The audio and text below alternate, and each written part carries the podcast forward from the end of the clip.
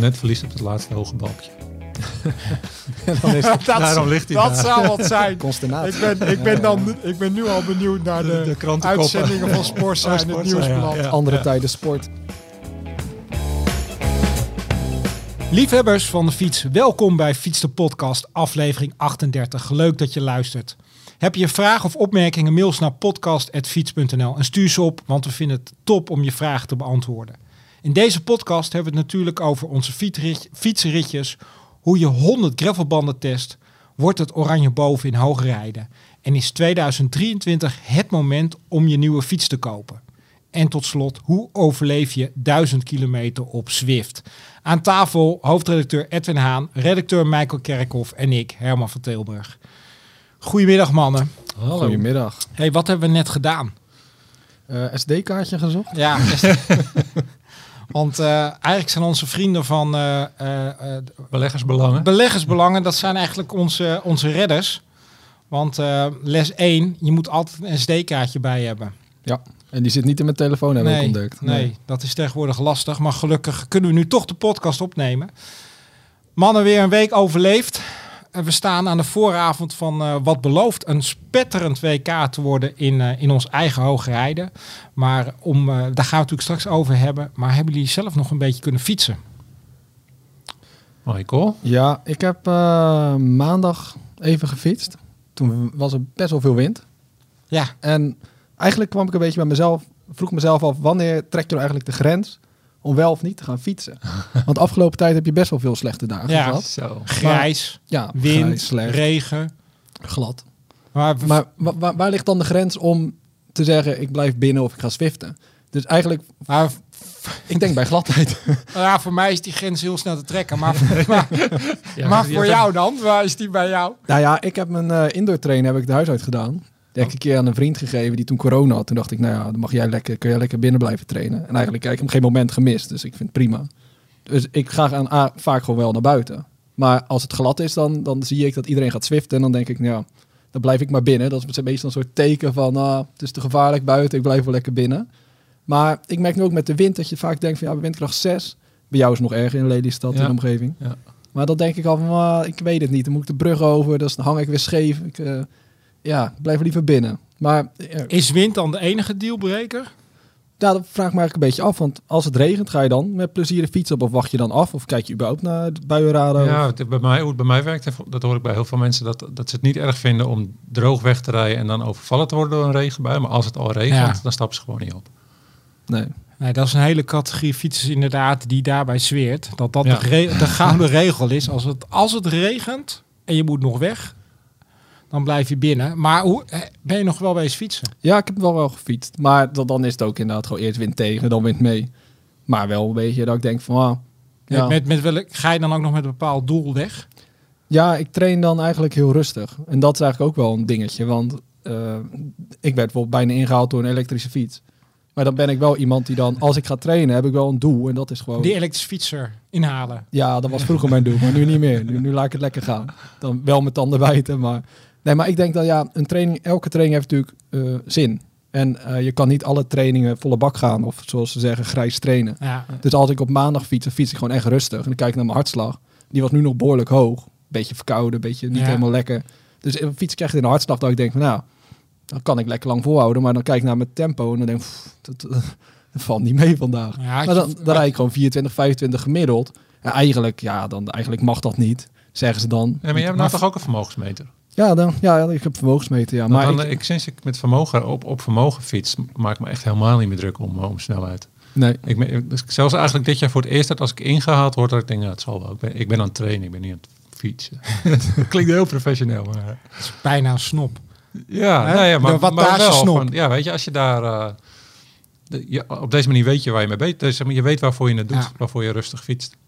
Ja, maar daar heb ik er niet veel moeite mee. Ja, soms is het wel lastig. Ja. Jij fietst ook altijd gewoon 30 gemiddeld minimaal. En als je onder de 30 zal... je hebt ook een hele categorie die altijd zegt, ik wil niet onder de 30 gemiddeld thuiskomen. Ja, maar dat is het denk ik wel, ligt ook een beetje aan je, op een gegeven moment aan je niveau. Weet je, 30 gemiddeld, als je goed getraind bent, is het gewoon, zeker in de polder. Ja. Want ik hoef natuurlijk bijna nooit stil te staan voor stoplichten en zo. Dan is 30 gemiddeld is gewoon rustig fietsen. min mee, min tegen. Als we echt een beetje serieus doorrijden, dan ga je naar de 35 of zo. Maar dat rondje, hè, want je fietst in de buurt van... Rotterdam, ja, Hoogvliet, Spijkenissen. Ja, kan je ook niks aan doen, maar... Nee, het is niet de meest mooie plek, nee. Maar kijk je dan ook van tevoren naar Join, wat je moet doen? Ja, soms wel, maar vaak weet je wel een beetje zelf wat je moet doen. Als ik bijvoorbeeld op zondag heel zwaar heb getraind en ik kijk naar Join en ik zie dat ik hele zware tempoblokken moet doen. Ja. Of, ik volg niet altijd Join, dus dan mij kon ook mooi uitkiezen. Maar stel smoggel je ook wel eens? Nee, maar dan... je kan het aanpassen. Ja, dat doet hij zelf, hè. Als jij zondag heel hard hebt getraind en dat... Join ziet dat. Die heb je gekoppeld aan Strava, neem ik aan. Dan past hij die training van maandag aan. Dat past hij wel, maar je kan ook denken dat je als zaterdagavond toch wat later geworden... Ja. Zondag voel je misschien niet helemaal op een top fit. En dat je denkt, nou, er staat een blokkentraining. Ja. Ik pas hem aan. Ja, dat kan. Maar bij mij is het wel iets anders. Ik durf het weer bijna niet te zeggen, maar ik had zondag een wedstrijdje hard gelopen. En dat pakte je Join nog niet op als een... superzware training. Ja. Dus hij beoordeelde die training als niveau 3 volgens mij van 10. Maar mijn hartslag was gewoon gemiddeld 198. Dus dat was, ik kan je zeggen, dat was het voerde niet als 3 aan. Dus dan ga ik maandag lekker rustig fietsen. Lekker uitfietsen. Is mijn hartslag nog hoog. Dus daarvan nog wat te verbeteren. Het integreren van andere sporten. Ja, en volgens mij had Jim dat... ze zijn ermee bezig. Ja, ze zijn ermee bezig. Hey Edwin, hoe was jouw rondje? Mijn rondje was een lijntje. Het was heel grappig. Ik heb afgelopen maandag de kreffelbandentest gedaan. We zijn een kreffelspecial aan het maken die in begin april in de winkel ligt. En we hebben echt heel veel kreffelbanden aangevraagd. Volgens mij uiteindelijk hebben we volgens mij 30 banden getest. Ik denk al dat het de grootste test een beetje is die ik ooit gezien heb ergens. Tenminste, zo uitgebreid als wij hem noemen. Hebben we op lijkbestendigheid hebben we ze getest.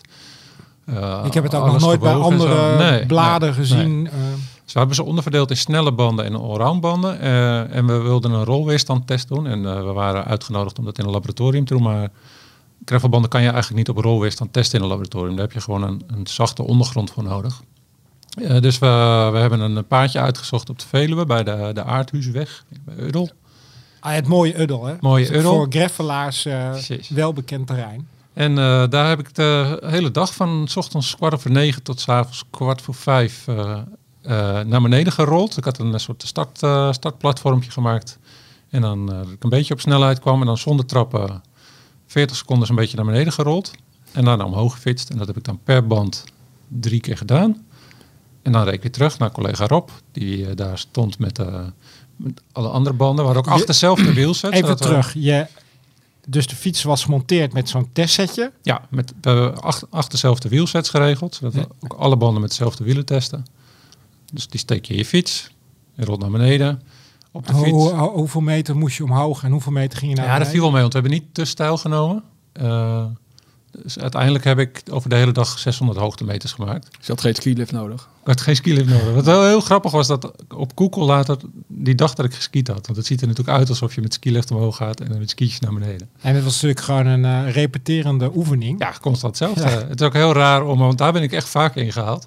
Dan was ik naar beneden aan het rollen. Er waren wat pionnetjes op de weg gezet, zodat ik ook steeds precies hetzelfde... Ook al was het een vrij recht ding, dat ik hetzelfde lijnen reed. Dus daar ben je af en toe ingehaald door mountainbikers of gravelaars. Die keek je daarna van, zijn jullie nou mee bezig? Af en toe kwamen ze ook een praatje maken, was leuk. Heb je dat ook op Strava gezet? Ja, staat op Strava. Heel 55 kilometer, toch? En hoeveel 57, 6 of 57 kilometer heb ik in totaal gefietst. Ja. Met hoeveel hoogtemeters? 560 in totaal of zo. En de gemiddelde snelheid? Daar hebben we het niet over. Weet ik eigenlijk. Nou, dat viel me nog mee. Ja, ik ga het even opzoeken. Ja. Ik ben wel benieuwd ook. Moeten we even hier dat wachtmuziekje even inzetten? Ja, eigenlijk wel. We hebben ook nog 2 keer een boswachter langs gehad. Die zich afvroeg waar we in godsnaam mee bezig waren. De eerste die vroeg of we een vergunning hadden.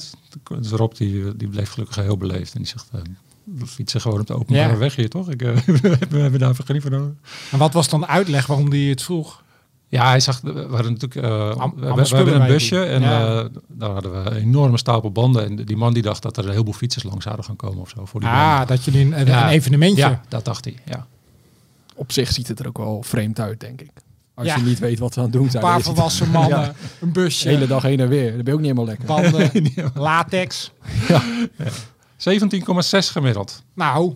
Hey, en 2000 calorieën, hè? Precies. Nou, dat 17,6 komt een beetje afzien, in de buurt van mij. Als je bij fiets werkt, dan hoort dit er ook bij. Ja, ja. En hoe delen het dan met dat met die? Ja, jullie hadden 8 setjes bij jullie. Ja, dus toen we die hadden we van tevoren geprepareerd al. Alles met latex, dus tubeless gereden. En klaar met die 8 banden eraf gehaald. Andere banden erop gezet, latex erin, opgepompt. We hadden een mobiel compressortje mee. Dus snel zeg maar weer die 8 banden geprepareerd. En dan gingen we weer hetzelfde. Ik zag ook zo'n apparaatje op bij het stuur. Ja, we hebben die we vorig jaar een keer gekocht. Dat is van een Italiaans bedrijf dat...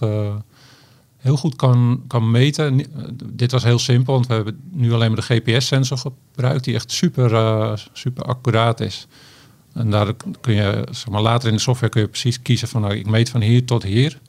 Dus we hebben al die banden echt precies bijna op de centimeter nauwkeurig hebben we dezelfde afstand mee gereden. En dan, daar komt dan een tijd uit. Dus hoe langer je erover doet, hoe meer rolweerstand die band heeft. Maar met het apparaat zouden we ook G-krachten kunnen meten. Je kan zien wanneer je begint met remmen. Je kan zien wanneer je stopt met remmen. Dus, maar we hebben het als gebruikt voor downhill mountainbiken. Ja. We hebben laatst een leuk artikel gemaakt over crossers. Of cyclocross, of mannen of vrouwen anders fietsen. Dat was te lezen het magazine van december, toch? Ja, volgens mij. Ja. Ja. Wat, als je nou conclusie kan trekken na zo'n dag omhoog en naar beneden rijden met 30 verschillende banden. Ja. Nou, wat leuk is dat... dat is een hele geruststelling dat, zeg maar, ons gevoel klopt. Dus als ik het idee had dat ik met een snelle band op pad was... dan bleek het ook een snelle band te zijn. En dat in de snelle bandengroep... dat de verschillen niet echt enorm groot zijn. En in de allround bandengroep eigenlijk ook niet. En dat die snelle banden inderdaad sneller zijn dan de allround banden. Dat was, en er zat nog 1 band bij. Ik ga nog even verrassing welke het allemaal waren, hoor. Maar die was maar 37 mm breed. En die zat bij de snelle banden. En die was gewoon niet zo snel. Oh. En heb je zelf ook... zat voor jezelf ook een lievelingsband tussen? Ja, zeker. Maar die wil je nog niet verklappen. Klopt, zeker? Ja. En wanneer kunnen we dit lezen? Eerste week april komt de gravelgids uit. Okay, liefhebbers van de gravelbike, eventjes wachten. Maar in de eerste week van april komt de gravel special. En dan inderdaad ook het verdikt van deze megalomane gravelbandentest. Hey, maar we gingen even van hak op de tak. Jouw rondje, hè, los van inderdaad die hoogtemeters in die bandentest. Wat was jouw rondje? Je echte rondje? Mijn echte rondje daarvoor heb ik die eigenlijk gereden. Want toen was ik op zoek naar zo'n paardje. Ja. Dat blijkt in Nederland nog niet mee te vallen. Want we moesten een plek hebben waar de bus kon staan. Dus je kan ook niet midden in het bos komen. Want je mag natuurlijk niet overal met je auto rijden. Het moest lang genoeg zijn om een beetje verschil tussen de ene en de andere band te krijgen. Dus we hadden als tip gekregen de Lange Juffer in de Bosbaan. Super mooi daar, dus daar ben ik ook nog even geweest. Toen had ik trouwens geen fiets bij me, wat niet handig was. Dus toen heb ik een fietser aangehouden en gevraagd of die voor mij een keertje van boven naar beneden wilde rollen. En die zei natuurlijk, meneer. Nee, die keek me eerst aan van, spoor jij wel. Dus ik heb uitgelegd waarom het was en toen vond hij het eigenlijk heel interessant. Dus ik heb zijn e-mailadres opgeschreven en beloofd dat we hem een gids toesturen. Ja. Maar dat bleek maar 12 seconden te zijn. Dat was echt de stijl. En in 12 seconden heb je gewoon niet genoeg tijdsverschil tussen die banden om echt te zeggen, nou, deze is sneller of deze is langzamer. En ga je komend weekend dan nog fietsen? Het plan is om weer een graveltochtje te doen. Ik vind het met dit weer. Ja, mag ik pokken weer zeggen? Met dit pokken weer vind ik het op de weg gewoon, zeker met die wind, vind ik het niet zo heel fijn. En dan vind ik het heerlijk om in het bos te gravelen.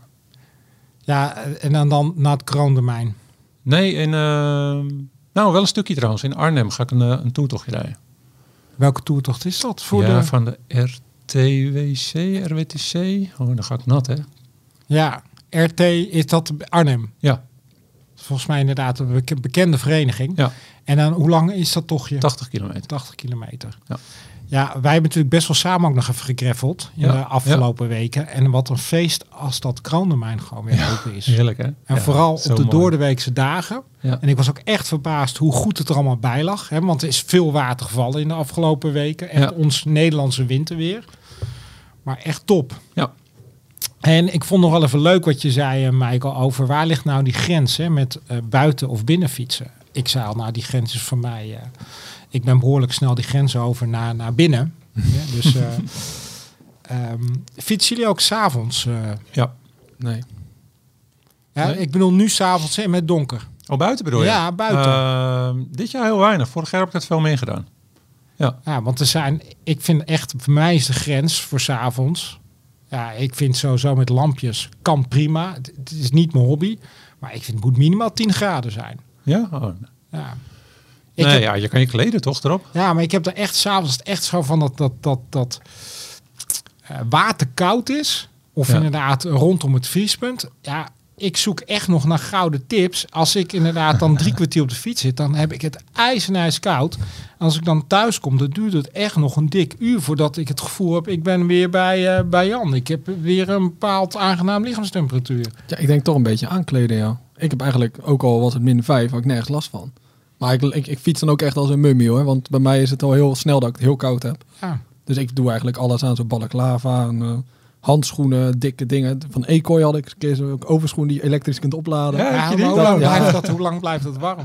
Ja, ik durf het eigenlijk niet echt aan om ze aan te doen. Ik dacht, dat vind ik wel weer net iets te ver gaan. Maar die doe ik dan zonder op te laden aan. Want ik vind dat toch, elektrische dekens en zo. Ik weet niet, ik heb er allemaal niet heel veel. Ja, mijn vrouw heeft altijd heel snel koude voeten. Die heeft ook. Die zweert erbij. Ja? Alleen, het is volgens mij 40 minuten. Ik heb die dingen niet, maar ik heb wel altijd koude en ook gewoon koude vingers. Die vingers voor mij staan ook helemaal wit uit. Ja, maar dat is dan een kwestie van goede handschoenen hebben, toch? Ja. Ja. Daar zit ook heel veel verschil in. Want ik had een keer een setje van Rafa. Ja, dat waren echt wereldhandschoenen. Daarna dan heb ik iets goedkoper handschoenen. Wereldprijs, maar dan heb je wel hele warme handen. Ben je wel gelijk ook helemaal geswanjeerd. Ja, maar goede handschoenen zijn ook heel belangrijk. Zeker. Ik bedoel, dat maakt eigenlijk mijn ritje wel of het lekker is of niet. Laatst sprak ik iemand met wie ik al vaker fiets. Hoi Egon. Die gebruikt van die warmtepleisters. Dat schijnt in zijn fietsgroepje gebruiken ze dat allemaal. Was zaterdagmiddag scheen de zon. Dat was echt prachtig winterweer afgelopen zaterdag. Toen ook buiten wees fietsen met mijn groepje. Ik wel op de gravelbike. Want ik had geen zin om een race van de trainer weer af te halen. En ik denk, ik heb best wel snelle gravelbandjes eronder liggen. Ja. Weinig weerstand. 3,5 bar. Welke heb jij? Pirelli's toch? Nee, die Swalbers. Oh. Ja, die RS1. Oh ja. En 3,5 bar erin gegooid. Nou, dan gaat dat ook prima op de weg. En zo'n goede weerstandtraining ook. En buiten, als de zon even weg was, dan was het wel even fris. Maar toen was er ook een jongen bij mij in de groep. En die had ook weer de tip van die groep die lees had gehad. Je moet die warmtepleisters. Ja. Die had ze inderdaad ook opgedaan. Ja. En dan moet je wel inderdaad ervoor zorgen dat er wat zuurstof bij kan. Oh. En dan gaat dat dingetje werken. Maar dat geeft dan warmte. Ja. 2,5 uur. Volgens mij kan je die dingen kopen in familie 1 en maar bij de Decathlon. Enorme chemische meuk dan? Ja, ongetwijfeld is het meuk. Dat kan niet anders. Ik bedoel, het zal niet goed zijn voor... Nee, ik ben blij dat ik niet zo snel koude handen heb. Nee, koude handen en voeten, dat vind ik toch echt elke keer een uitdaging. Ja, ouderwetse boterhamzakjes. Dat was vorig jaar nog met Puck Pieterse of zo in de cross. Die had het toen een keer geprobeerd. Ja? Fem van Empel, ik weet niet. Die had het toen gedaan, boterhamzakjes. Ja, dat liep er niet helemaal lekker, zei ze. Ja. Ik heb het wel eens geprobeerd. Dan begon ik... sokken, merino sokken en dan aluminiumfolie over mijn sok en daarna nog een zakje. En ik had het idee dat het wel even werkte, maar vervolgens je schoen zit helemaal onder dat aluminiumfolie. Want dat wordt helemaal stuk. Ja, dat gaat helemaal stuk. Ah, okay. Dus na een half jaar vind je nog steeds stukjes aluminiumfolie. Maar misschien hebben we nog andere luisteraars, of misschien hebben we nog luisteraars nog geweldige tips en tricks voor je voeten en handen. Stuur ze in. Van het rondje gaan we natuurlijk naar het rondje in Hoogerheide. En voordat Hoogerheide was wel van de week even grappig. Ik weet niet of jullie het gezien hebben. Ik vind het misschien wel het wielermoment van het jaar. De Ster van Bessèges. Heb je gezien, Michael? Ja, ik denk dat je bedoelt dat hij over de... Ja. Oh, drama was dat. Dat ging om Valentin Ferron. Die hing echt letterlijk met zijn handen aan die brug. Het zou maar gebeuren. Ja. Hoe hoog was die brug? Hij was niet zo heel hoog, toch? Ik heb het op een heel klein schermpje op mijn telefoon gezien. Ja, ik weet het niet, maar volgens mij was wel een paar meter dat als die was gevallen had wel pijn gedaan, denk ik. Maar ze hebben die etappe stilgelegd. Ja, klopt. Toch? Omdat er geen ambulances over waren. Wat ik las, dat ze normaal in de koers hebben ze dan 2 ambulances achter het peloton rijden, inclusief verplegend personeel. Ja, die waren nu allemaal nodig. En toen kwamen ze ook tekort. Want er waren natuurlijk heel wat renners gevallen. Het was een soort harmonica. Ja. Want dat bruggetje... Dat is heel smal. Was 7 kilometer voor de finish. Ja. Nervositeit, dringen, valpartij. Nou ja, en dat gebeurde op die versmalling door dat bruggetje. Ja. En inderdaad, die renner van Total Energy, die Valentin Ferron, nou ja, die is er goed vanaf gekomen. Misschien dat hij met wat spierpijn de volgende dag op de fiets zat. Maar het had ook slechter kunnen aflopen. En mooi dat hij gelijk de hulp werd geschoten. Het was niet eerst de fiets kijken, maar werd gelijk gekeken naar hem. En door een renner van de Koning, volgens mij, die bood hem dan, stak hem de hand uit. Ja. Ik vond het wel die was zijn vingers aan het losrikken, toch? Ja, dat zou kunnen. Ik vond het wel weer mooi. Ik las ook nog een interviewtje met Dylan Teuns. En die was ook gevallen en die had flinke schade aan zijn kin. Ja, en die zei natuurlijk ook terecht van... hoe kan dat nou weer zo'n gevaarlijk stuk in het parcours zijn aangebracht? Leren we nou helemaal niks van alle andere wedstrijden waar onnodige valpartijen plaatsvinden door gevaarlijke situaties? Ja. Dus hij was best wel fanatiek over inderdaad de situatie. Maar hij zei ook vervolgens in 2 zinnen later van... weet je, ik hoop dat ik morgen te weinig last heb van mijn kin, zodat ik gewoon weer kan meedoen aan de koers. Ja, maar dat is natuurlijk ook altijd een beetje de dunne lijn. Want als ik dan kijk naar bijvoorbeeld San Juan, ik weet niet of je dat hebt gezien. Ja, dat ging ook helemaal nergens over. Dan, halverwege de weg allemaal vrachtwagens en auto's en verkeerd gestuurd en rotondes. En... Die ene keer dat die mensen zo midden in het peloton stonden. Ja, dat gebeurt van alles. Maar dan heb je ook weer, in Europa verwacht je dat iets minder. Maar is het ook niet vaak een beetje een combinatie van? Want als je kijkt dadelijk in de voorjaarsklassiekers, op de stoep fietsen mag in principe niet. Nee. Maar het gaat gebeuren, het wordt gedaan. Gedoogd. Je hebt altijd in de driedaagse de pannen. Heb je altijd in de pannen kokzijde die etappekoers. Heb je, het is geen etappekoers meer tegenwoordig volgens mij. Maar heb je altijd had je altijd een slotetappe en had je een bocht. Nou, dan kon je prima afsteken. Dat was gewoon de laatste kilometer. En dan zag je iedereen die nog in 30e, 40e positie zat. Even snel naar de 10, 15e positie. Maar dan, het is ook een beetje hoe je... Dat heb ik ook vaak met amateurfietsers. Het wordt ook vaak opgezocht. Ik bedoel, ik heb ook vaak gefietst in groepjes. Nou, rotonde was geen rotonde, gewoon een rechte weg. En dan gebeurt er iets. Het is ook vaak wel een beetje... uiteindelijk doen ze het zelf. Dat is ook zo. Tuurlijk. En helemaal met een groepje. Ja. Dat er vaak inderdaad situaties gebeuren dat je denkt, dat gaat maar net goed. En je hebt ook wel in iedere groep altijd wel één figuur die net vaak even te veel risico neemt. Ja. Tenminste, bij mij zit er zo eentje in de groep. We kennen ze allemaal. Ja, we kennen ze allemaal. Ik zal geen namen noemen. Maar het is niet zo dat ik dan bedoel dat het altijd zo is. Maar het is ook een beetje wat je doet jezelf. Ga je met hem mee of doe je het niet? In de heat of the moment snap ik dat je altijd het wiel van je voorganger kiest. Ja. Maar vaak... Wat natuurlijk wel bij het uittekenen van een parcours... Wat zijn nou inderdaad situaties, door bijvoorbeeld een bruggetje... of door 46 bochten voor een finish. Is dat nodig? Nee. Nou ja, dat heeft ook vaak... Dat had je vorig jaar in de Tour volgens mij toen Caleb Ewan viel.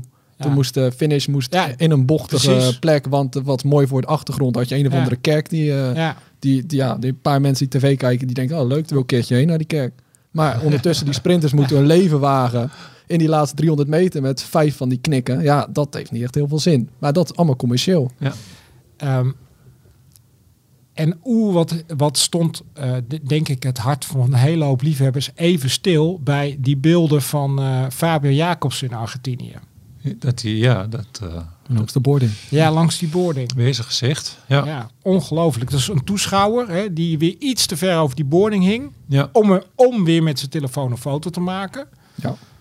Ik vond het wel weer knap hoe Jacobsen daarop reageert. Dat ik zou denken, die gaat helemaal over de rooien. Ja. Dat zegt, dat was voor mezelf ook niet heel handig. En misschien, ik had daar ook niet tussendoor moeten proberen te rijden. Ja, hij zei dat hij misschien iets te dicht... ik vond dat wel, natuurlijk helemaal niet zijn fout. Hij reed gewoon aan de goede kant van het bord rijdt. Dus daar moeten horen geen armen uitgestoken te zijn. De koers vindt tussen die borden plaats. Ja, precies, dat vind ik ook. Maar het werd er uitgezonden op tv. Ja. Waarom moet je dan filmen? Wat zie je dan? Dat is natuurlijk, waarom moet je laten zien dat je erbij bent? Daar begint het toch al. Wat is dat is natuurlijk de hele discussie over telefoons. Precies. Ik ben laatst naar een concert geweest in Paradiso. Dan kijk je de helft van de mensen. Precies. Ja. Ik denk voor de helft van de mensen. Denk ik, ga je nou morgen kijken waar je was of zo? Je wint er toch bij. Doe de dingen gewoon even weg. En niet van die muziek, joh. Ja, maar ook er komt een aanstormend peloton. Dan rij je 70 uur minimaal. Ja. En dan denk je, ik steek mijn arm even meter uit. Kan ik net iets mooier filmen. Ja, dat is toch... bijzonder. Dat denk je toch ook niet na. Dus ik heb op verschillende plekken heb ik gezien dat mensen zeiden dat ze in het laatste stuk dubbele boarding neer moeten gaan zetten. Ruimte ertussen. Ja, ja. Maar ja, hoeveel van die hekken moet je dan wel niet meenemen? Joh? Dat is nu al echt belachelijk veel. Je had het in de cross al een beetje. Had je een paar crossen met de schuine kant. Ja. Deze expres zat er dan een hek tussen. Zodat de Belgen geen... Meestal Belgen. Soms Nederlanders. Meestal Belgen. dat ze geen bier konden gooien of andere dingen. Ja. Want als je soms bij de cross kijkt, dan is het gewoon... Is het niet door de modder rijden, maar gewoon langs de bierdegentjes. Ja. Hoe komt dat eigenlijk? Zijn Nederlanders nou te gierig om het bier te gooien? Ik denk het. Nou ja, ga naar een willekeurig voetbalstadion in Nederland. Dan gaat ook een hele hoop bier verloren. Moet er net te hangen worden. Dat snap ik wel. Dat is ook van dat bier zonder alcohol. Dat is niet het zuipen eigenlijk. Ja, maar wordt er überhaupt bier gegooid? Dat vraag ik me ook vaak af. Je gooit geen bier. Wat denk jij? Ja. Nou ja... Laat hem maar horen. Nee, waar zou dat een oplossing zijn? Dubbele boarding in de laatste kilometer of zo? Net ophangen. Ja. ja. Vreselijk was dat inderdaad. Als je een wedstrijd fatsoenlijk wilde volgen, dat je naar netten zit te kijken. Ja. Maar ik denk, je wilt toch überhaupt echt voorkomen dat een Jacobsen of een andere sprinter niet nog een keer te val komt door een of andere idioot die daar of met een bord staat... of met zijn telefoon niet wil filmen. Dus waarom zou je niet inderdaad in die laatste 100 meter... gewoon de boel echt goed afzetten? Ja. Ruimte ertussen. Ja, wat dat betreft is natuurlijk ook een hele bijzondere sport. Hè. Dus bijna geen sport waarbij je zo dichtbij dat is kan prachtig. Komen. Terwijl zulke snelheden zijn. Ja, je ziet het misschien nog wel eens in de rallysport of zo. Die toeschouwers heel gevaarlijk staan. En waarom zou je eigenlijk niet... Ja, dat heeft ook met geld te maken. De laatste 200 meter geen toeschouwers en dat je een tribune neerzet. Dat kan niet bij elke koers. Daar heeft niet iedereen geld voor. Maar dan heb je het wel gereguleerd, denk ik. Dan heb je niet dat iedereen over de boarding hangt. Plus ook een inkomsten voor een organisatie. Ik bedoel, het wordt steeds lastiger om wedstrijden te koersen te kunnen bekostigen. Ja. Maar ja, dan nog. Hè. Nu ging hij 60, zeg maar. En tijdens de Tour met die dame die er opa en de Roma gedrag was, zeggen, daar reis ook 45. Kan dus je kan geen 170 maar kilometer gaan afzetten. Het begint natuurlijk ook gewoon... Het is ook de charme. En ook bij onszelf. Hè. Ja. Gebruik je gezonde verstand, mensen. Als je naar een koers gaat, hou gewoon afstand. Ja. Stap niet naar voren als de renners komen, maar eerder naar achter. Precies. Dat zie je ook altijd nog. Ja, vooral als je dan op je telefoon kijkt. Dan lijken ze nog ver weg te zijn, terwijl dat niet zo is. Ik denk dat het daar vaak fout gaat. Laat die telefoon gewoon lekker in je zak en geniet van de koers. Hey, we gaan naar Hoogerheide. Jullie gaan zelf zondag ook. Ja. Waar kijk jij naar uit? Nou ja, natuurlijk de strijd. Maar als je op locatie bent, denk ik niet dat je er heel erg veel van ziet. Je ziet af en toe voorbij flitsen. Ja, ik vind het sfeertje ook gewoon mooi. Ik ben een paar keer bij wereldkampioenschappen geweest. Ook op de weg. Ik weet nog altijd Kouberg, dat Philippe Joubert toen won. Nou, dat is gewoon zo'n belevenis. Gewoon met al die Belgen. Iedereen is, het is een volkssport. Ik vind ook van die cross wel leuk dat het zo'n klein parcours is en dat je de... 3 kilometer is het maar dat je de speaker dus constant ook hoort. Dus dat je eigenlijk ook als je de renners even niet ziet, dan weet je toch wat er aan de hand is. En dat maakt het misschien bijna nog wel spannender, omdat je het dan zelf even niet kan zien. Ja. Hey, en hoe kijken jullie nou? Dit is natuurlijk... Ja, de hele week staat het WK natuurlijk in de spotlights. Nederland en België. De media schrijft er, filmt er massaal over. En ook de vader van Mathieu is natuurlijk ook een van de hoofdrolspelers. Daar is veel om te doen. En Mathieu, of de Adrie van der Poel, die inderdaad verantwoordelijk is voor het parcours... Die zei ook al van, nou, dit is de laatste keer dat ik een WK organiseer... want ik ben alle kritiek zat. Hè? Want hij werd er eigenlijk een beetje beticht van... ja, hij legt een parcours aan wat in het voordeel is van Mathieu, zijn zoon. Hij had natuurlijk ook wel een hele mooie pet op, hè? Supporter van David en Mathieu van der Poel. Ja. Maar hoe kijken jullie er tegenaan? Ja, we zijn niet eens volgens mij, hè? Marco? Nee, we hadden net al... Nee. Ja, ik vind het een beetje onzin. Waarom zou een vader dat niet uit mogen zetten? Ja, je kan andere sporten zou ik dan wel weer denken van... een Formule 1 parcours door Jos Verstappen is misschien ook niet helemaal een goed idee. Maar ja, een crossparcours, het gaat over de balkjes, ja. Die balkjes liggen wat gunstiger voor mensen. Ja, leg het eens even uit, de balkjes. Want het gaat de hele week al over de balkjes. Want de balkjes zijn verplaatst. Ze zijn iets verplaatst, liggen nu dichter bij de finish. Waardoor in principe zijn nu de balkjes gunstiger voor mensen die kunnen springen. Dus een Mathieu van der Poel, een Thibaut Nys bij de belofte, een Puck Pieterse bij de vrouwen. Hij ligt net iets gunstiger. Daarnaast zijn de balkjes hoog. 40 centimeter. Ja, hè? Het is echt tegen de limiet. Hebben jullie wel eens over 40 centimeter met een fiets gesprongen? Wel horden lopen is dan bijna, toch? Ik heb het wel eens geprobeerd, maar dat liep niet goed af. Nee, dat ga ik ook maar niet wagen. Maar dat is echt heel hoog. En het moest ook op een plek nu, omdat vanwege de modder en dat soort dingen... moest het niet ervoor zorgen dat je dat het inzakt. Dat je wel een beetje eroverheen kan springen. Dus dat is de extra factor. Ja, dat is nu... Ja, en volgens mij is daarna die Stairway to Heaven. Ja, dat is wel een mooie naam, hè? Ja, dat is een hele mooie naam. En dan zit je in Hoogerheide. Dat is dan wel weer iets anders. Maar goed, het is wel, het kan wel bepalend zijn. Als je daar overheen wipt, dan ben je wel ribbedebie, denk ik. Dus ja, dat snap ik dan weer wel. Maar kijk, dus altijd voor een WK moet wel weer wat gebeuren. Het is heerlijk, die strijd tussen de Vlamingen en de Hollanders. Ja, maar ik heb ook niet het idee dat heel veel mensen zich er echt druk om maken. Dat je denkt van ja. Ja, de media maakt zich druk. Ja, ik denk dat Van der Poel, Van Aert. Ik zag zelf Sven Nijs, die las ik al van ja, het zal wel. Ik denk niet, het kan bepalend zijn, maar ja, weet je... We gaan weer door, we zien het wel. Maar waar gaat het verschil? Want jij vindt het absoluut belachelijk. Ja, ik vind het heel erg raar dat je parcours mag aanleggen waar je zoon in meedoet. Ik vind het een beetje alsof je een Champions League finale mag fluiten terwijl je zoon in een van de twee elftal zit. Maar het is ook niet zo dat heel het parcours anders is. Hè? Het is niet dat het nu voor het WK een heel ander parcours is gemaakt. Om dit soort discussies te voorkomen lijkt het toch heel logisch dat je dat niet door Adrie van der Poel laat aanleggen. Los van of het daadwerkelijk zou zijn. Ik geloof die man op zijn woord dat hij zo mooi mogelijk parcours wil aanleggen. Die hele familie zijn natuurlijk liefhebbers. Ja. En ik denk ook niet dat Mathieu hulp nodig heeft van derden. Nee. Maar gewoon om die hele discussie te voorkomen is natuurlijk heel erg onhandig om dit soort dingen door zijn vader te laten doen. Voor de professionaliteit van het veldrijden is het misschien beter dat niet de vader van een van de topfavorieten doet. Want het is maar dat misschien ook juist wel weer de charme. Ja, niet alleen Adrie, maar ook de broer van Adrie las ik. Ja. En de zoon van de broer van Adrie. Ja, het is familie-aangelegenheid.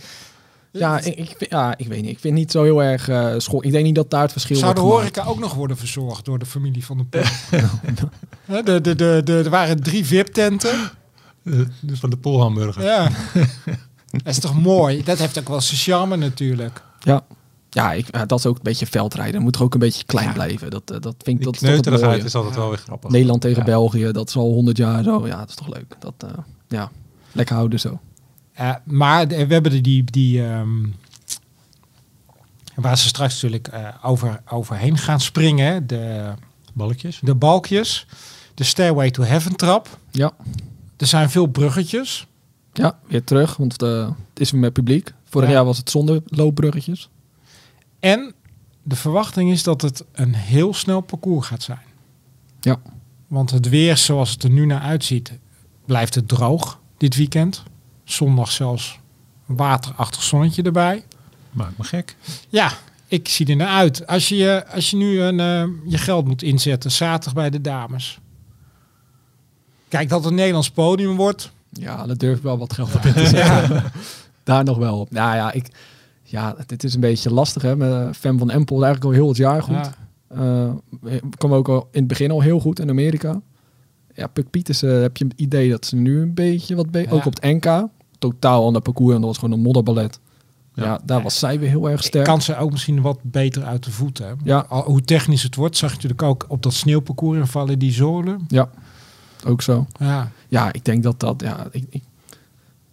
wordt dan echt wel heel spannend. Ik denk misschien Fem van Empel wel heel licht in het voordeel. Ja, misschien toch net wat meer power op die lange stukken. Maar dan vraag ik me ook wel weer een beetje af. Je hebt ook zoveel ervaren rotten. Lucinda Brandt. Ja, en dan Alvarado dus ook bijna ervaren. 2 honden vechten om en Lucinda Brandt gaat. Daarom, het zou zomaar kunnen. Ik denk dat Alvarado gaat winnen. Ja? Gewoon zomaar dat hij in één zo weer die topdag heeft. Zo'n topdag, dat je denkt, hè, kan het nou? Het zou wel leuk zijn. Ja, maar ik vind het Fem van Empel heel erg leuk. Heel leuk. Maar wat gaat hij allemaal wel niet winnen komende jaren? Heel veel. Ook op de weg. Dat is natuurlijk, wat een talent is dat. Ja, ze wordt niet voor niks vergeleken met mevrouw Vossen. Ja. Het is jammer dat die er niet is. Zij kon heel goed voetballen. En toen vrij laat ook de overstap naar het fietsen gemaakt. Ja. Maar er zit nu al een motor in. Ja, niet normaal. Ja. En is het een goede keuze voor Sherine van Amrooy dat ze bij de belofte start? Jij hebt haar geïnterviewd. Toen was het nogal een beetje ongewis. Toen wist het nog niet helemaal. Maar eigenlijk eerst mijn gevoel zegt, joh, dat had je ook een paar jaar geleden had je dat met Alvarado. Die mocht toen ook nog bij de belofte uitkomen. Bij de belofte uitkomen, die zei toen, ik ga liever bij de belofte rijden dan bij de profs. Om even de titel op te halen. Ja. En toen won volgens mij Inge van der Heijden toen en werd Alvarado huilend, werd ze derde. Om aan te geven, als je zo goed bent, misschien is het maar beter om bij de profs te kijken wat je kan.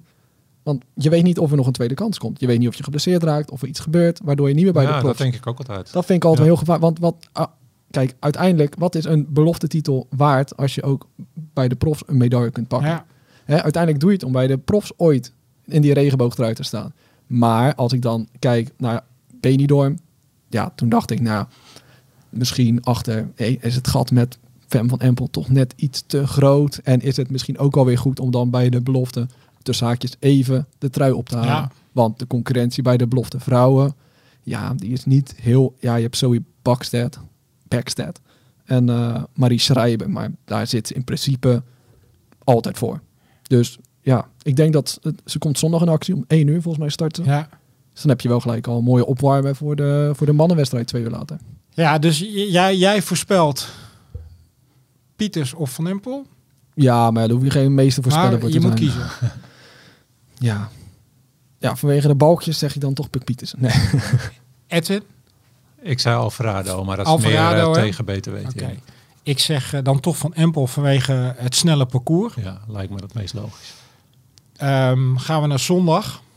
Nou, het duel der duels. Want wat een crosswinter hebben we natuurlijk gehad. En hier moet het allemaal samenkomen. Ja.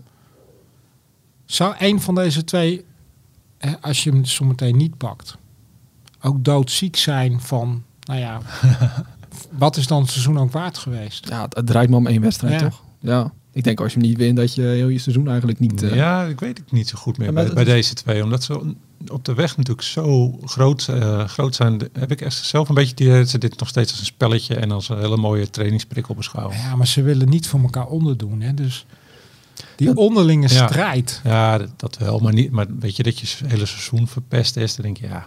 Het is, maar dat is ook gelijk een beetje de doodsteek. Ja, oké. Ja, maar dat is natuurlijk ook gelijk het probleem.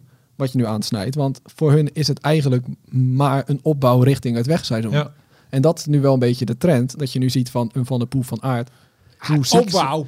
Ja, nee, maar... Heb je gezien hoe ze afgelopen weken tot zo diep zijn gegaan, keer op keer. Ja, nee, kijk, het is dat wel. Maar kijk naar Pidcock. Die zegt gewoon doodleuk, nou, ik heb er niks te zoeken. Ik doe niet mee. Pidcock zit gewoon in Spanje. Hè? Menno, die zit in Spanje.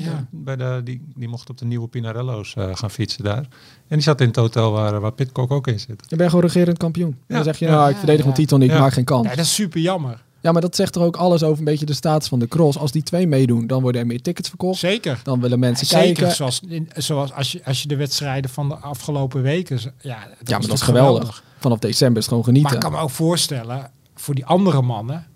Als deze 3, en zeker inderdaad de grote 2 meekomen doen... Ja, dat is natuurlijk best wel demotiverend. Ja, het hele jaar rijden om de prijs. En als zij meedoen, dan is de derde plek de hoogst haalbare. Ja, en dat is eigenlijk ook het trieste. Want dat zie je nu ook aan de klassementen. Wie winnen de klassementen? De eindstanden, dat zijn de Izebiets en de Zweeds. Maar dat zijn niet zijn de allerbeste crossers. Omdat ze iedere wedstrijd rijden. Ja, maar dat zegt het gelijk alles. Het gaat over constantheid en niet over dat je... dat je enorm bovenuit steekt, zoals Van der Poel vanuit. Want als die zich volledig op de cross richten, dan is het helemaal... Dan wordt het niet spannend. Nee, maar waar gaat dan het verschil zondag gemaakt worden? Ja, dat hangt gewoon af van de vorm van de dag. Ik denk dat er zo weinig tussen zit. En de rug, Nou ja, hij was in Besançon weer goed, Benidorm goed. Ja. Ja, ik denk dat dat is lek boven. En dit parcours is natuurlijk door zijn vader gemaakt. Ja, maar hij is ook altijd wel goed in Hoogerheide natuurlijk. Ja. Hij is in Nederlands kampioen weg geworden. Hij is in de cross altijd goed. Ja. 1 keer na volgens mij toen hij een totale off-day. Ja. Maar hij is eigenlijk altijd goed in Hoogerheide. Ja. Dus, maar hij is gebrand. Ja, ik hoop dat het een eindsprint wordt. Dat zou het tofste zijn natuurlijk. Ja, dat zou mooi zijn, een uur lang kunnen genieten. Ja. Ja. Het is volgens mij voor het eerste jaar dat ik gewoon heel veel crossen heb teruggekeken op YouTube. Dat ik nog even naar die laatste... hebben ze die samenvatting van die laatste ronde. Ja. We hebben zoveel mooie finishes gehad. Dat echt, Maar als je nu je geld moet zetten van de Poel of van Aert? Oh, lastig, of misschien wel een andere? Nee, geen andere. Misschien gaan de Belgen heel tactisch rijden. Sturen ze inderdaad Zweek, Van Toerenhout gelijk weg. Kunnen gebeuren. Dat een Laurens Zweek weggaat en dat dan Wout van Aert kijkt naar Mathieu van der Poel en zegt van rij maar dicht. En dat Van der Poel denkt... Ja, dat of denk niet, ik ook. Of misschien dat Van der Poel denkt, joh, nee, zolang jij niet wint. Ze hebben elkaar vaker wel iets niet gegund. Hè? Nou, Gent-Wevelgem. Nou, dan keken ze naar elkaar. Ja. Nee, maar dat is geen WK, hè? Nee, dat hoop ik ook niet. Ja, maar... Dat zou een enorme soft zijn. Ja. En alle respect voor Zweek, maar Van der Poel het gaat naar Zweek natuurlijk gewoon dicht op 80%. Ja. Als die zo goed is, hè? Ja. Ja, nou ja, dat weet je, zijn vorm is goed. Ja, ja. Het is meer van, valt hij niet, blijft hij heel. Ja. Maar nu met mes op de keel. Ja, dan denk ik toch Van der Poel. Ja, ik ook. Ja? Ja. Ik hoop... In de sprint. Ik hoop natuurlijk Van der Poel, maar ik denk toch Van Aert. Ja? Ik denk dat hij gewoon net wat procentjes beter is. En dat hij gewoon richting het einde net iets meer over heeft. Ik denk het ook, maar ik denk dat hij dan net verliest op het laatste hoge balkje. Dan is het, dat zou wat zijn. Ik ben nu al benieuwd naar de uitzendingen van Sportzij en het Nieuwsblad. Ja, ja. Andere tijden sport. Ja, we gaan in ieder geval genieten. Trek een lekkere broek aan en 3 dagen heerlijk op de, of 2 dagen lekker op de bank. En vrijdag inderdaad een mix relay. Die is al vandaag. Hey, we gaan dit even afronden. En ik wil het eventjes hebben. We zijn natuurlijk... Vorige week was het? Nee, 2 weken geleden. Veloverlies geweest. Ja, dat was 2 weken geleden. De fietsbeurs in Kortrijk. We hebben veel leuke reacties op gehad. En ook veel vragen voor joh, moet je nou dit jaar je fiets kopen? En we hadden natuurlijk dat artikel in december online geplaatst. Door Rob geschreven over wat is de situatie in de fietsenbranche. Ja.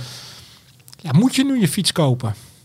Ja, je moet vooropgesteld, je moet helemaal niks. Maar als je een fiets in ieder geval kopen. Kan je nu weer een fiets gaan kopen. Want er komt steeds meer voorraad beschikbaar. Eindelijk weer. En het gekke situatie doet zich nu voor eigenlijk. Dat we 3 maanden geleden... waren er geen fietsen, was er geen voorraad, waren er geen cassettes. En het lijkt wel of alles in één keer is uitgeleverd. En wat wij heel veel horen is dat fietsenwinkels proppievol zitten met voorraad. Maar dat ze naar de deur kijken van waar blijven die klanten nou? Ja? Hebben jullie echt gehoord inderdaad dat gewoon fietsenwinkels weer veel voorraad hebben en dat gewoon wat rustig is nu qua aanloop? Ja, ja, het lijkt wel zeg maar, alsof iedereen tijdens corona, dat is op zich misschien ook wel verklaarbaar, dat je niet op vakantie ging en geld overhoudt, dat ze toen maar een fiets hebben gekocht. En dat de branche heeft gedacht van, dat fietsen is hartstikke populair, dat blijft zo, maar ja... Dat blijft waarschijnlijk niet zo.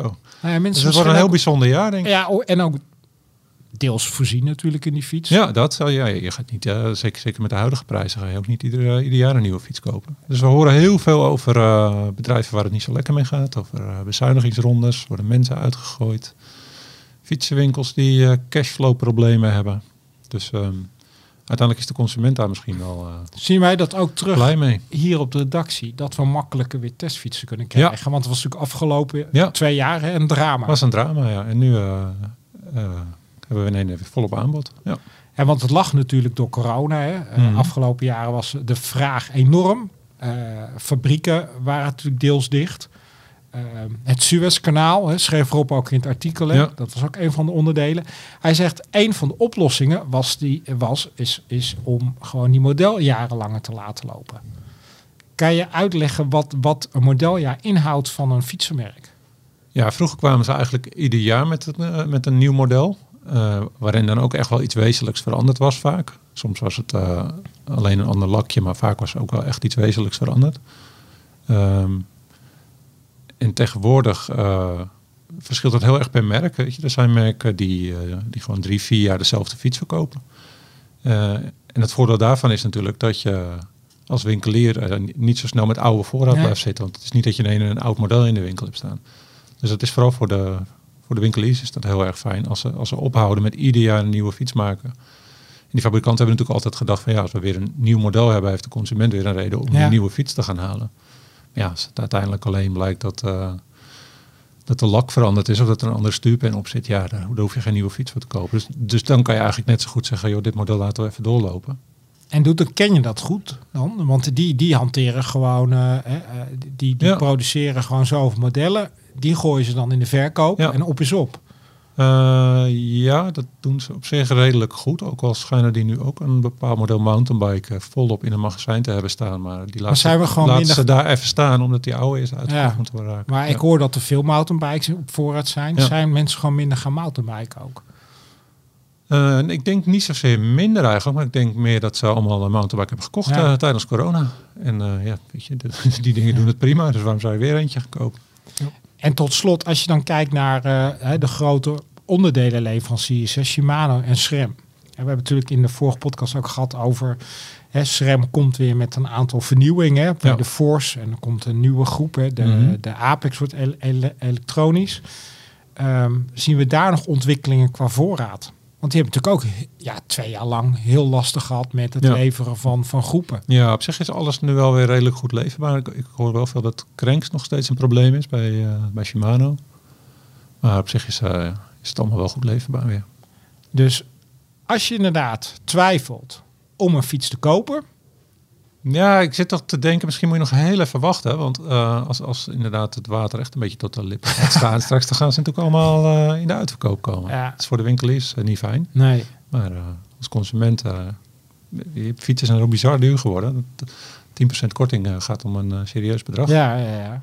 Hey, we gaan hem bijna afronden. Ik wil het nog even hebben over een aantal events... voor de komende weken. Hebben jullie nog... Jij gaat inderdaad een event... dit weekendje rijden. Ja, en ik heb me een beetje zonder de benadering opgegeven voor Werewolf. En eigenlijk later ben ik pas goed gaan lezen waar ik me voor opgegeven heb. Maar ik schijn 180, wat is dat? Ja, dat is een 180 kilometer graveltocht. Nou, joh. Die, lekker man. Op 18 februari of zo moet rijden. Oh, ja. En dan heb je nog 2 weken. Dat moet ik zag wel de weersvoorspellingen. -3. Laat me rijden. Ja, dat hoop ik. Ik hoop het ook. Werewolf. En waar gaat dat plaatsvinden? Ja, ook daar zo Kroondomein, de Veluwe. Ja, 180 kilometer. Ja. Dus dan start je om 8 uur 's ochtends? Ja, als het licht is, moet je gelijk starten. En je moet ook weer binnen zijn voor het donker is. Want je mag niet in het bos komen. Het zijn wel goede duurkilometers. Zo, de knetters. Nou. Ik zou met Ronald gaan, dus ik ga lekker in zijn wiel zitten. Ik ben heel erg benieuwd hoe dat is gegaan. Ga je natuurlijk horen in deze podcast.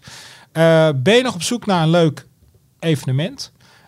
In het weekend van 18, 19 februari kan je met je MTB of gravelbike terecht bij het Spuldebos in de Veluwe. Want daar organiseren de Veluwe-renners een leuke rit. Een graveltocht van 70 of 90 kilometer. Of een mountainbiketocht van 35 of 50 kilometer. En via fietsport.nl kan je je aanmelden. Wat ook altijd een leuk is de Gooise Strade Bianchi op 25 februari in Soest. Georganiseerd door de welbekende wielervereniging Tempo Soest. Daar moet je wel snel bij zijn, want vaak zijn de tickets snel uitverkocht. En een tocht over de Gooise Heide van 60 of 90 kilometer. En mocht je weer de weg op willen, op 25 februari de Zuid-Veluwe-tocht van wielervereniging met de mooie naam Het Versnelletje. 100 kilometer lange toertocht over het Veluwe-landschap. Ook op aanmelden via fietsport.nl. En voor de mountainbikers een mooie slijtageslag. De Boombouw Wintermarathon op zondag 26 februari. Kun je er nog een keer zeggen? De Boombouw Wintermarathon. Dat is mooi, hè? Ja.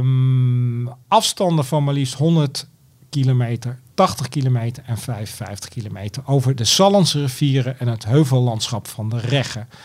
Wederom aanmelden via fietsport.nl. Trouwens ook op onze site... als je naar het onderdeel kalender gaat... dan kan je een heel mooi overzicht vinden... van alle toertochten, cyclo's, et cetera. En natuurlijk voor de sportieve renners... die weer willen gaan koersen... veel rondjes op de banen... staan ook weer geprogrammeerd. Op Sloten, maar ook Amersfoort. Het Lo, denk ik. Ja, het Lo, Oldebroek, voorjaarscompetitie. En daar kan je voor aanmelden via de KNWU. Wil je nog wat toevoegen? Lekker de bank opploffen. Mooi. Ja. Toch? Jij, Edwin? Cross. Wij gaan naar Elf en Dijk. Wij gaan zometeen naar Elf en Dijk. We gaan gewoon 2 podcasts op een dag doen. Het begint bijna op werken te lijken voor jullie. Ja. Nu, kletsen zijn we goed in. Hè? Ja, en ik ga straks nog even bellen met Casper Zuiderwijk. Want deze jongen heeft een bijzondere prestatie geleverd. 1000 kilometer... in 48 uur, niet buiten, maar binnen op Zwift. Voor het goede doel. Dus ik ben heel erg benieuwd hoe het mentaal met hem is, maar ook fysiek.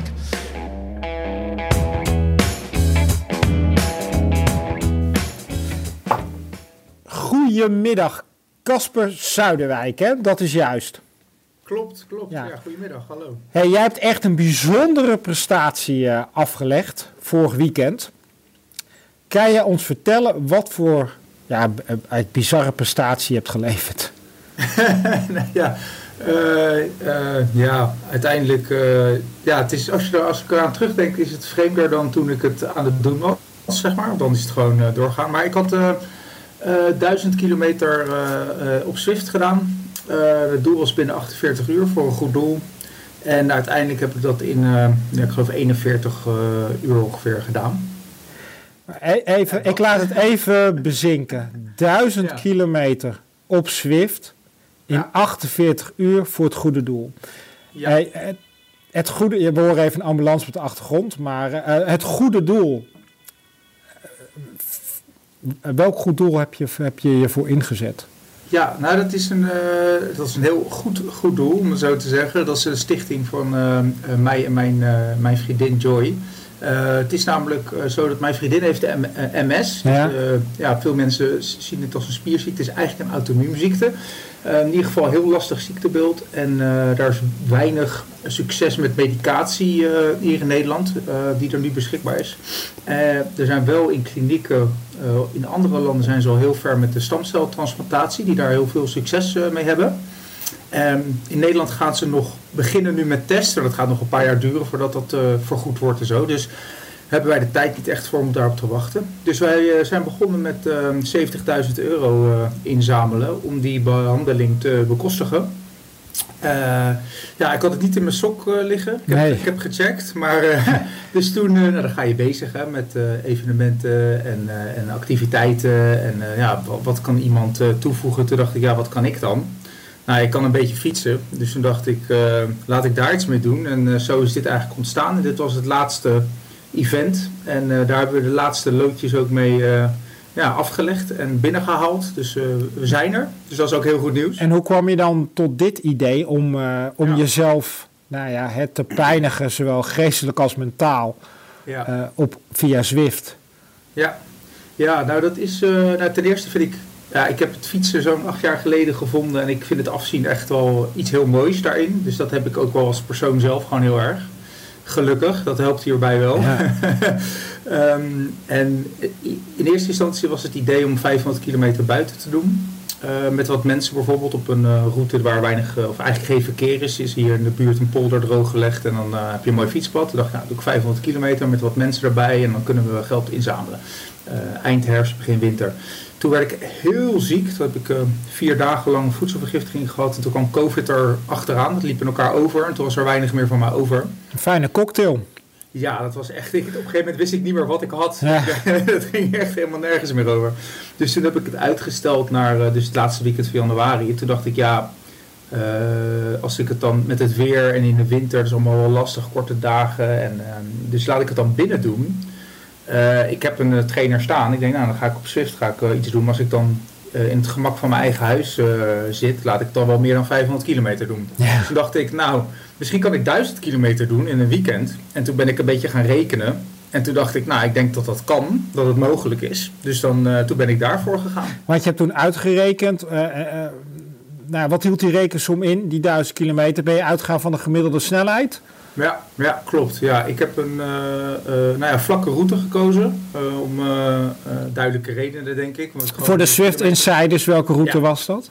Dat was Tempus Fugit in Utopia. Ja, 17,23 kilometer met 25,6 hoogtemeters. Dat is lekker vlak. Heb ik uiteindelijk nog 1500 hoogtemeters gemaakt. Hoor. Maar goed. Lekker vlak inderdaad. En daar kon ik... Ik heb berekend dat ik dan zeg maar zo 35 gemiddeld ongeveer zou doen. Dat kwam zeg maar solo uit op, dus zonder mensen die je uit de wind zouden houden, kwam dat op zo'n 185, 195 watt uit. Ik heb een redelijk FTP'tje, zeg maar, ik kan, dat zit dus onder 2 nog. Ja. Dus ik dacht, dat kan ik denk ik lang volhouden. Dus dat was mijn berekening inderdaad. En daar zou ik dan 29 uur voor moeten fietsen. Op die snelheid. Dus dat was eigenlijk de berekening. Ja, non-stop, hè? Ja, neem even voor de mensen thuis. Dat is gewoon non-stop. Ja, ik heb wel nog geslapen, hè. Ik heb 2,5 uur geslapen. Ah, je hebt wel 2,5 uur geslapen? Ja, ik heb het zo ingedeeld dat ik elke paar uur even pauze had. En even van de fiets kon en bijvoorbeeld ook even een bipje wisselen en weet je wel, misschien nog even iets anders eten, even de kamer uit. En dan kort wel hoor, 10 tot 20 minuten. En dan nou ja, op die manier door tot ergens in de nacht, denk ik een uurtje of 2. Op zaterdag was 8 uur 's ochtends begonnen, 7:30. En dan heb ik nog even 3 uur een stop 's nachts gedaan. Daar heb ik nog 2,5 uur van kunnen slapen. Die wekker was wel gruwelijk. En toen... Zit je net lekker in je droom? Oh man, ik was zo ver weg. Ja, nee. En toen weer verder. En toen ben ik om, denk 12:30 zondag gefinished. Hey, en hoe heb je het mentaal vol kunnen houden? Ja, dat is een goede vraag. Ik heb eerder wel wat langere ritten gedaan. Niet zo lang, maar wel een paar van de langere cyclo's die je op één dag bijvoorbeeld kan doen. Of dat soort dingen. Dus maar dan zie je ook, dan ben je buiten. En hier zit je gewoon te kijken naar dat schermpje. Ja, nou, dat is een groot verschil. Dus dat is één inderdaad. Dat is ook films kijken, series kijken, mensen die langskomen. Ik was niet constant met het Zwift schermpje bezig. Ik had hem wel naast me staan. Ja. Soms waren er ook mensen die mee fietsen, dus dan switchte ik van fiets. Want op een tijdritfiets kan je weer niet draften. Dus soms had ik een tijdritfiets als ik een film keek. En als mensen me kwamen helpen, dan op de normale fiets, zeg maar. Dus ja, afleiding man. Welke serie heb je uitgekeken? Ik heb het laatste seizoen van Vikings even gekild. En nog een paar goede films. Ik heb een keer Wolf of Wall Street een keer teruggekeken. Nou, dat is altijd leuk. Ja man, dus ik had al wat dingen om een beetje afleiding te zorgen. Ik had een grote tv voor mijn neus. En ik heb nog een vriend die 350 kilometer heeft. Ah, nou ook respect voor die vriend. Ja hoor, ja, die heeft ook kniepijn nu trouwens. En wat merkte je fysiek? Nou ja, toen ik ging trainen, dus echt meer uren op Zwift maken, want dat deed ik normaal alleen korte trainingen op. Toen merkte ik wel dat het voor je gestel wel anders is dan buiten te fietsen. En ook de benen die je eigenlijk niet echt stilhoudt, spanning die erop blijft staan en ook je nek, je schouder. Ja. Je zit heel statisch. Precies. Nou had ik gelukkig een, misschien jullie bekend, ik had een dynamic plate onder mijn fiets staan. Ja, dat is een rockerplate hè? Ja, van een Nederlandse maker. Dat heet dan een Dynamic Plate. En het is inderdaad, dat veert mee. En dat heeft mij wel onwijs geholpen. Want ik merkte dat daardoor die fiets wat natuurlijker meebewoog. En ik ben eigenlijk na die rit van 1000 kilometer afgestapt zonder pijn in mijn nek en mijn schouders en zo. Wat ik echt uitzonderlijk vind. Ja. Ik had wel pijn aan mijn zitvlak. Ja. Heb je heel veel gesmeerd? Ik doe dat normaal nooit. Maar ik ben er niet aan ontkomen op een gegeven moment. Nee, klopt. Dus dat was een beetje het lastige punt. En verder is het ook gewoon mentaal vooral opdelen in stukjes. Weet je, bijvoorbeeld per uur of per zoveel kilometer. Je moet jezelf steeds een beetje een worteltje voorhouden, zeg maar, weet je wel. En over een uurtje heb ik even pauze. Of over zo lang kan ik even dit of dat. En op die manier kan je jezelf steeds mentaal weer stukje voor stukje wat je verder krijgt. En hoeveel heb je gegeten en gedronken? Heel veel. Ik ben niks afgevallen. Dus dat heb ik goed gedaan. Ja, dat is ook wel belangrijk iets, man. Het is een soort van eetwedstrijd ook natuurlijk. Flavor fatigue is real. Dit is echt een ding. Dus zorg dat je veel verschillende soorten sportvoeding hebt. Ook, weet je wel, verschillende smaakjes, dingen. Ik heb ook wat normaal gegeten tussendoor, maar niet te veel vet. Daar moet je maar uitkijken. Dat valt niet zo lekker. En ik heb ook heel veel uiteindelijk, af en toe wel eens misselijk geworden. Voor je maag is het ook best wel heftig. En dan vooral de laatste uren bijvoorbeeld heb ik bijna alles uit vloeistof gehaald. Dus ik had bijvoorbeeld zelf heel veel betafuel. Dat is sportdrank waar je 80 gram koolhydraten, en 80 gram in een bidonnetje. Is een beetje dubbele van wat een normale sportdrank dan doet. Ja, daar kom je een heel eind mee. Want drinken is dan makkelijker dan eten op een gegeven moment. Ja, en vooral als je binnenfietst, dan moet je ook een hele hoop drinken, want je vindt natuurlijk zoveel vocht. Ja, je zweet veel, Ja, je moet wel een goede ventilator, je moet het wel even uitdokteren hoe je zit qua ventilator en alles, dat je een beetje relaxed qua temperatuur zit inderdaad, Hey, wat was nou het gevoel toen je die 1000 kilometer had aangetikt?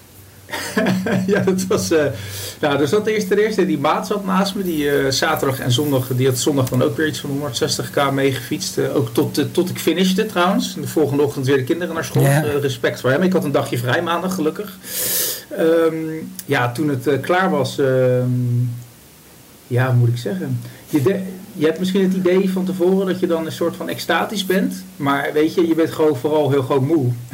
en ik blij hoor. Begrijp me niet verkeerd.